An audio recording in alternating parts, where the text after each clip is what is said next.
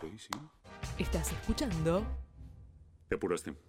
Aquí vamos. Sí. la Ah, ah, ¿Listo? Ok. 5, 6, sí.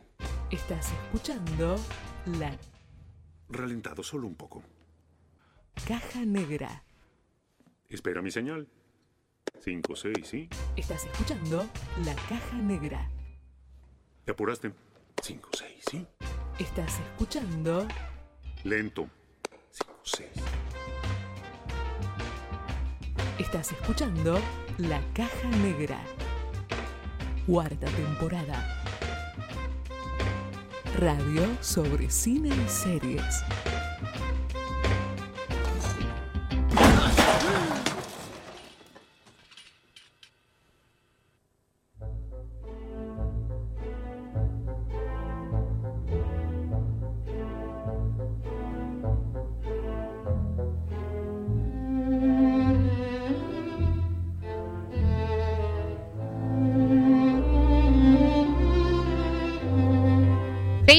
En la caja negra para seguir hablando y, les traemos como una serie distinta, ¿no? Una serie eh, que se llama, bueno, The Romanov, que, bueno, como les contaba, es una serie de televisión antológica. Esto quiere decir que, que cada capítulo cuenta una historia diferente, una onda Black Mirror, este, si, si se me permite por ahí la, la comparación.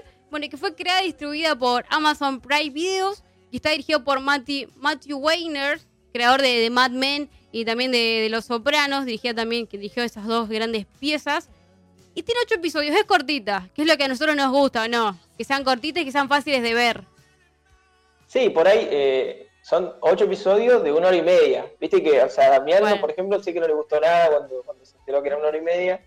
A mí me parece que, o sea, si bien no me gusta mucho el formato, al ser antológica, es decir, que como decías vos, que cada episodio es independiente, podés verlo en el orden que quiera, o sea, Claro. podés ver un episodio y, y si no te gusta podés ver otro, digamos. Es como que, qué sé yo, te, te permite eso. Me gustan las series antológicas, me parece un recurso buenísimo. ¿Sabes que Sí, como un poco para comentar, como decía el Ale, a mí me pasó eso, como el meme de Ralph, estoy feliz, son ocho episodios y yo estoy triste, una hora y media. Pero sí, pero él- eso es lo bueno de la serie antológica, ponerle... Yo vi el capítulo 7, el anteúltimo, lo vi antes porque me gusta cómo trabaja la actriz Catherine Hahn, que también salió en WandaVision, y en la serie de Mark Ruffalo, La Innegable Verdad. Entonces la mala adelanté de WandaVision. la, Claro. la mala de WandaVision y la ex esposa de Mark Ruffalo en La Innegable Verdad. Entonces, como ya conozco a la actriz, quería adelantarme y ver ese episodio y se puede tranquilamente y lo disfrutar de cualquier forma que la vea. A mí me pasó que arranqué por el último capítulo y dije, no, me, desayuné el final. Pero dije, no, claro, o sea, lo puedes ver por donde vos quieras.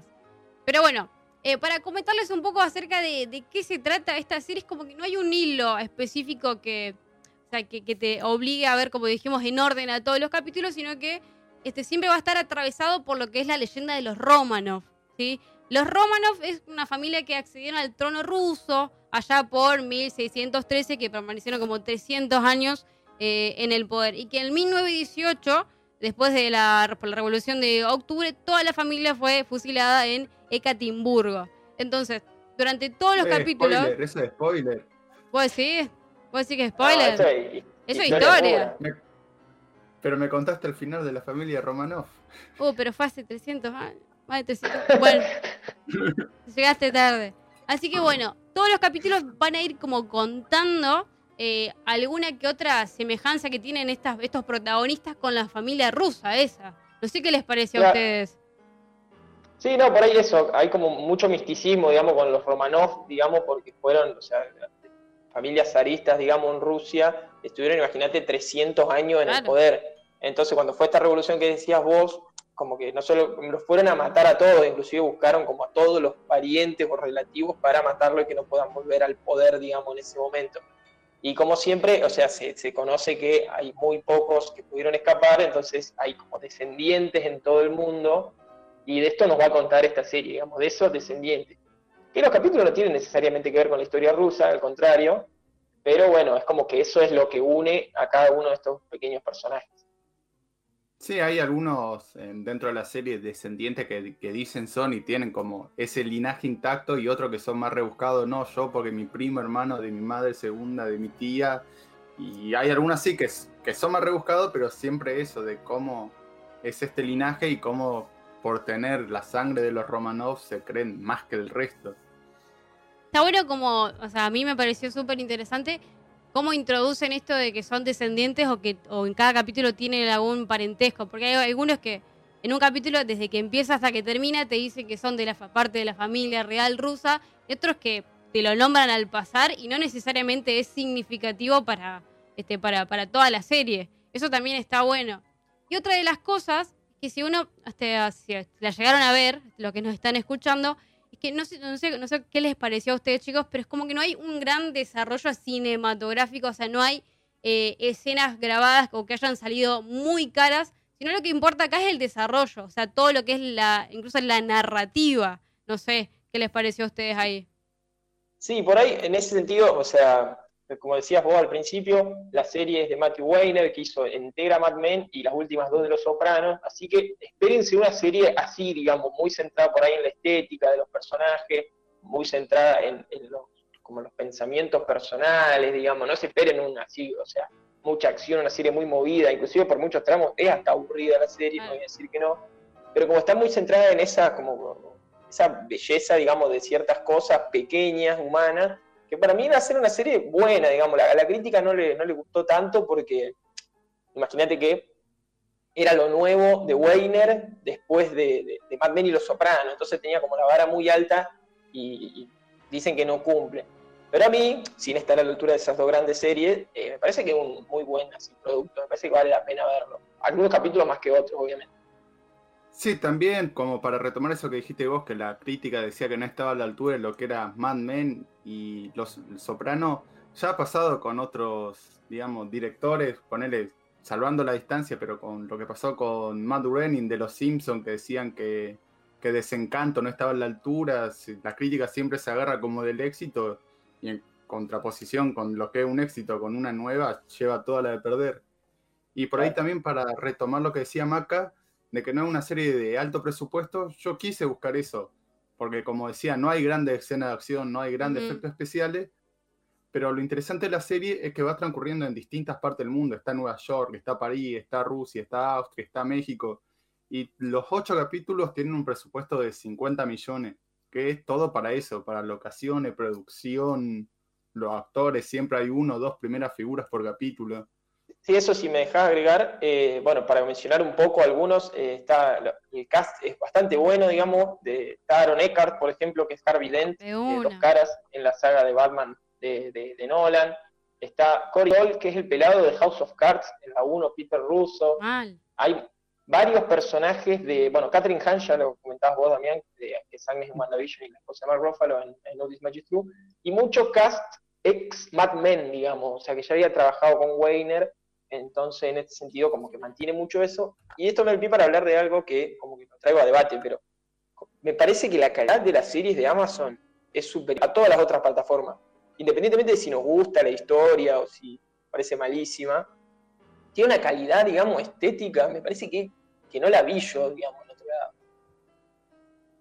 A mí se me hace que por ahí todo lo que produce eh, Amazon, Amazon, perdón, tiene como una eh, un laburo mucho más eh, detallado de lo que es la fotografía, lo que es los colores. eh, supongo yo que hay como más trabajo de storyboard, todas esas cosas que hacen que a la construcción propia de que cuando vos estás mirando una escena, estés mirando como un cuadro donde todo fue minuciosamente como este pensado. O sea, no tanto por eso, no tanto la apuesta, no tanto, no sé, las tomas como muy arriesgadas, yo que sé, de un edificio, no, no sé, de las alturas o de algún lugar, sino simplemente hacer de, qué sé yo, que una simple habitación esté súper bien construida y que te cuente algo que capaz que, no sé, verla desde otro punto de vista no es lo mismo.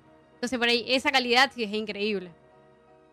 Sí, también un poco para retomar eso, ya para mí plataformas como Amazon, ahora Disney que se está alargando, lo que es HBO, tiene que, como competir con Netflix que saca una serie por semana, una película nueva por semana, tiene que competir no en la cantidad, sino en la calidad. Ya un poco en la caja lo hablamos de las producciones de Amazon y lo que apunta, que poner el ejemplo de 000, que, que ya le hablamos de todas las locaciones que usan los efectos de cámara que está en un contenedor de, en el medio de un mar, en un barco, y te muestran un plano de un plano desde arriba, no sé si en dron o cómo, tremendo. Para mí Amazon apunta más por la calidad y sacar una, dos, cada dos, tres meses, pero que intentar pegar el batacazo con eso. Cada vez se le sale, como fue el caso de The Voice. Habría que hacer una encuesta en, Instagram a ver qué, es lo que prefiere nuestro público, si las producciones de Amazon o las producciones de Netflix. Ahí sí se arma. Sí, puede ser, creo que, qué sé yo. O sea, Netflix, así como al hacer más, hay más porquerías, digamos, por decirlo de alguna manera. Eh, pero también ha, se ha sacado sus grandes series. Y yo creo que en este caso lo de Amazon, lo digo en el sentido este de eso, de que no, no hace necesariamente mejores cosas, en algunos casos sí, obvio.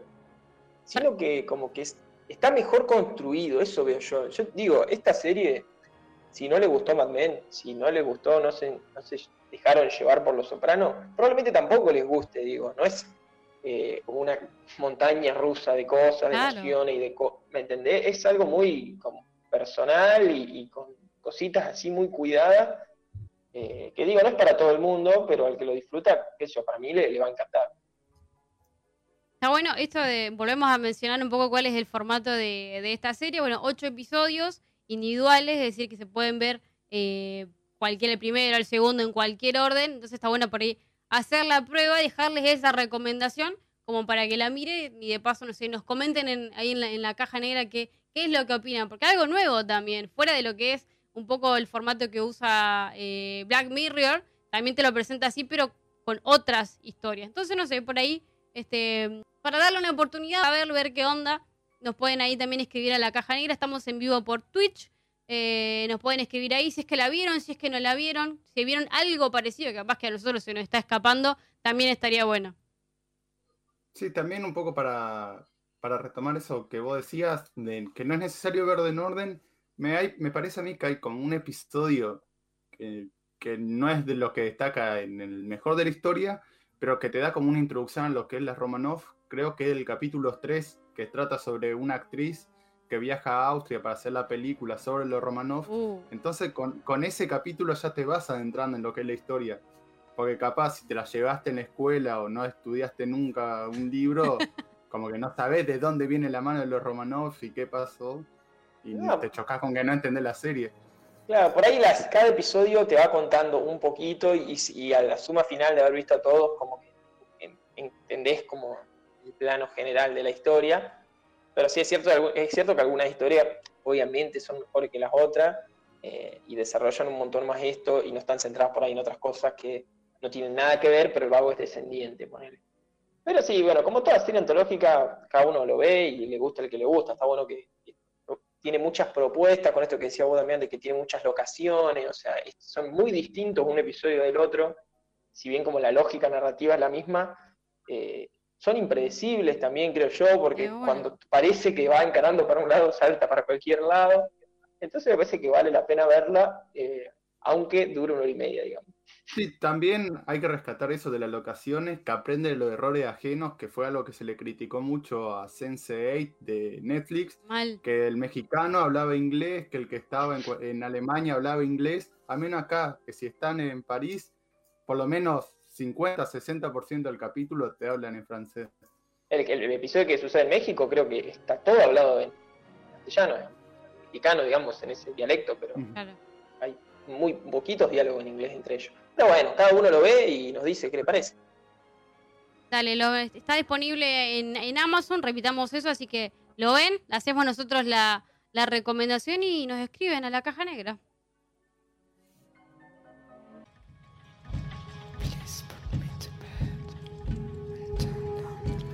La caja negra. Un viaje a través del tiempo.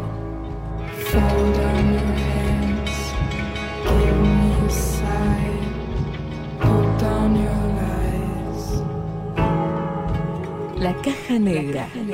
Que a través del la Caja negra. La caja negra.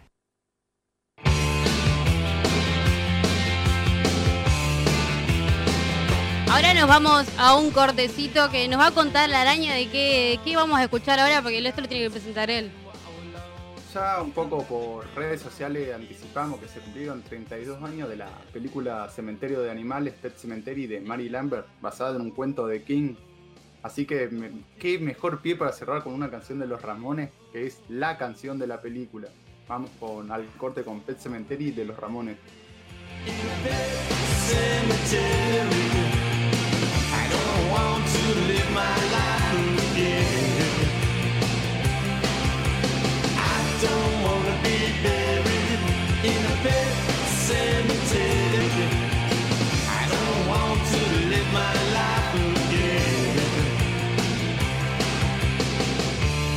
Fall to the sacred place.